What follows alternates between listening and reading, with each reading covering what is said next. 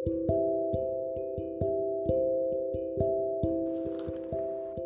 Birthday Divya தேங்க்யூப்பா ஞாபகம் இருக்கா? இன்றைக்கி சாயங்காலம் நீங்கள் ஆஃபீஸ்லேருந்து வரும்போது சூப்பரான ட்ரெஸ் வாங்கிட்டு வரீங்க.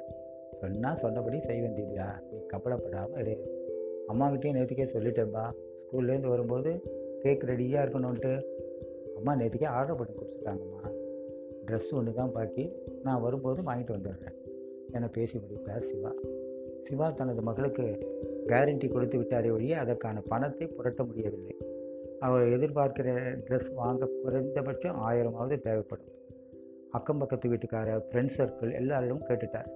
மனைவியை மட்டும் மனைவியை விட்டும் கேட்க சொல்லிட்டுருக்கார் பணம் எந்த வழியிலையும் வந்த வரா மாதிரி தெரியல. திவ்யாவை ஏமாற்றக்கூடாது. அந்த பிஞ்சு நெஞ்சம் ஏமாற்றத்தை தாளாது அதனால் எப்படியாவது பணத்தை புரட்டி ஆக வேண்டும் என்ற எண்ணம் தான் மனதில் ஓடிக்கொண்டிருந்தது. சிவா ஒரு தனியார் கம்பெனியில் பணிபுரியும் கடைநிலை ஊழியர். ஒரே பெண் திவ்யா செவன்த் ஸ்டாண்டர்ட் படித்து கொண்டு வருகிறார். வரும் வருமானம் வாய்க்கும் வயிற்றுக்கும் தான் போதுன்றுவாங்களே அந்த ரகம்தான். வருமானம் குறவு தான் இருப்பு இருந்தாலும் சந்தோஷமாக வாழ்ந்து வந்தாங்க சிவா ஆஃபீஸுக்கு கிளம்பி விட்டான் வரும்போது ட்ரெஸ் வாங்கி வர வேண்டும். இது திவ்யாவின் கட்டளை. அந்த கட்டளை தான் மனதில் அலைபாய்ந்து கொண்டே இருந்தது. அலுவலகத்தில் பணிபுரியும் இரண்டு மூன்று நபர்களிடமும் கேட்டு பார்த்து வேண்டியதுதான் அப்படி கிடைக்கலன்னா ஜிஎம்மை தான் போய் கா கேட்கணும். அட்ஜஸ்ட் பண்ணிக்கோங்க அப்படின்னு சொல்லிட்டு ஒரு அட்வான்ஸ் பணம் ஆயிரமாவது வாங்கிட்டு வந்துடணும் இதுதான் இவனுடைய மனசில் ஓடிக்கிட்டு இருந்தது. அவர் இன்றைக்கு ரொம்ப பிஸியாக வேற இருப்பார். மும்பை டூர் போயிட்டு இன்றைக்கி தான் ஆஃபீஸ்லேருந்து வரார் மூணு நாள் ஆஃபீஸில் இல்லாததால் அந்த வேலையை அவர் கவனிக்க வேண்டியிருக்கும். இந்த நிலையில் நான் அவர்கிட்ட பேசி அவர் கேஷியர்கிட்ட இன்ஸ்ட்ரக்ஷன் கொடுத்து பின்னர் கேஷியர்கிட்டேருந்து நான் பணம் வாங்கணும். கேஷியர் ஆஃபீஸ் நேரம் முடிஞ்சு அஞ்சு நிமிஷம் கூட நிற்க மாட்டார். உடனே பையை கையில் எடுத்துகிட்டு கிளம்பிடுவார். கடவுளே எல்லாம் சரியாக வரணும் என பிரார்த்தனை செய்து கொண்டே இருந்தான் சிவா. ஜிஎம் ரூமில் இன்றைக்கி யாருமே உள்ளே நுழைய முடியாத அளவுக்கு கூட்டம்.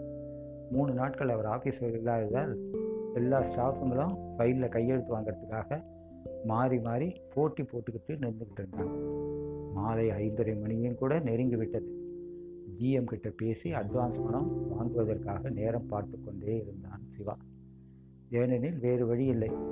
பணம் எங்கேயும் கிடைக்கவில்லை. கேஷியரிடம் விஷயத்தை கூறினார் சிவா. அவரை தங்க வைக்க அவர் பட்டப்பாடு எல்லாவற்றையும் விட கஷ்டமாக இருந்தது. மணி ஆறை நெருங்கியது. எல்லோரும் போய்விட்டார்கள். சிவா ஜிஎம் ரூமை நெருங்கினான். அவரும் கிளம்ப தயாரானார். சார் என்றதும் சிவா கிளம்பலாமா? என கூறிக்கொண்டே ஒன்று மறந்துட்டேனே சிவா இந்த பா இந்த பார்.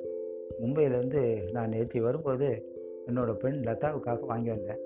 இந்த ட்ரெஸ்ஸு சரியில்லை சைஸ் சரியில்லைன்னு சொல்லிட்டாங்க. உன்னுடைய பெண் குழந்தைய இந்த ஏஜ் குரூப் தானே? சரியாக இருக்குமா பார். என தான் வாங்கி வந்த இரண்டு செட் ட்ரெஸ்ஸையும் சிவாவிடம் கொடுத்தார். சிவா வாங்கி பார்க்கிறார். திவ்யா திவ்யா சொன்ன அதே சைஸ் தான் இந்த இரண்டு ட்ரெஸ்ஸும் நல்ல வெரைட்டி துணிகள். ஒவ்வொன்றும் கிட்டத்தட்ட ரெண்டாயிரத்தி ஐநூறுக்கு மேல் இருக்கும் கட்டாயமாக மிக்க சந்தோஷத்துடன் சந்தோஷத்துடன் தேங்க்யூ சார் இந்த ட்ரெஸ் என்னோடய பெண்ணுக்கு சரியாக இருக்குன்னு தான் நினைக்கிறேன். கட்டாயம் சரியாக இருக்கும் சார் சரியாக இருக்கும் இல்லையா ஓகே எடுத்து வச்சுக்கோ. உன்னோட குழந்தைகிட்ட கொடுத்து இதை போட்டுக்க சொல்லு. என்றார் ஜிஎம் சார் இதனோட விலை எவ்வளோ விலையாக இருந்தால் உனக்கு என்னப்பா? நீ வாங்கி வர சொல்லி நான் வாங்கிட்டு வந்தேன் நான் சொல்லி இந்த ட்ரெஸ்ஸு நான் என்னோடய குழந்தைக்காக வாங்கிட்டு வந்தேன். சைஸ் சரியில்லை அதனால தான் உங்கள்கிட்ட கொடுக்குறேன்.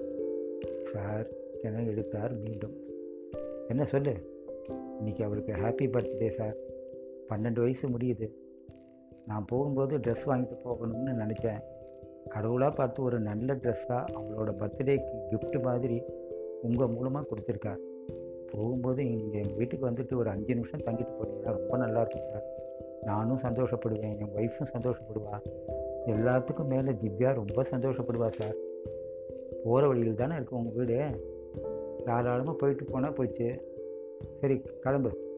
கூட்டிகிட்டு வா கிளம்பு. நான் வாசலில் நிற்கிறேன் கார்கிட்ட. என்றார்.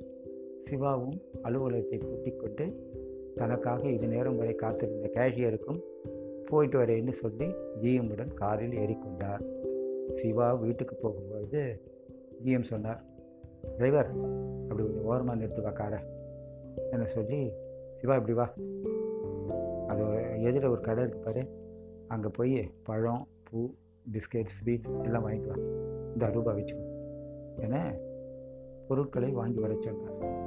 திவ்யாவின் ஹாப்பி பர்த்டே ஃபங்க்ஷனுக்கு ஜிஎம் வந்து சேர்ந்தார்.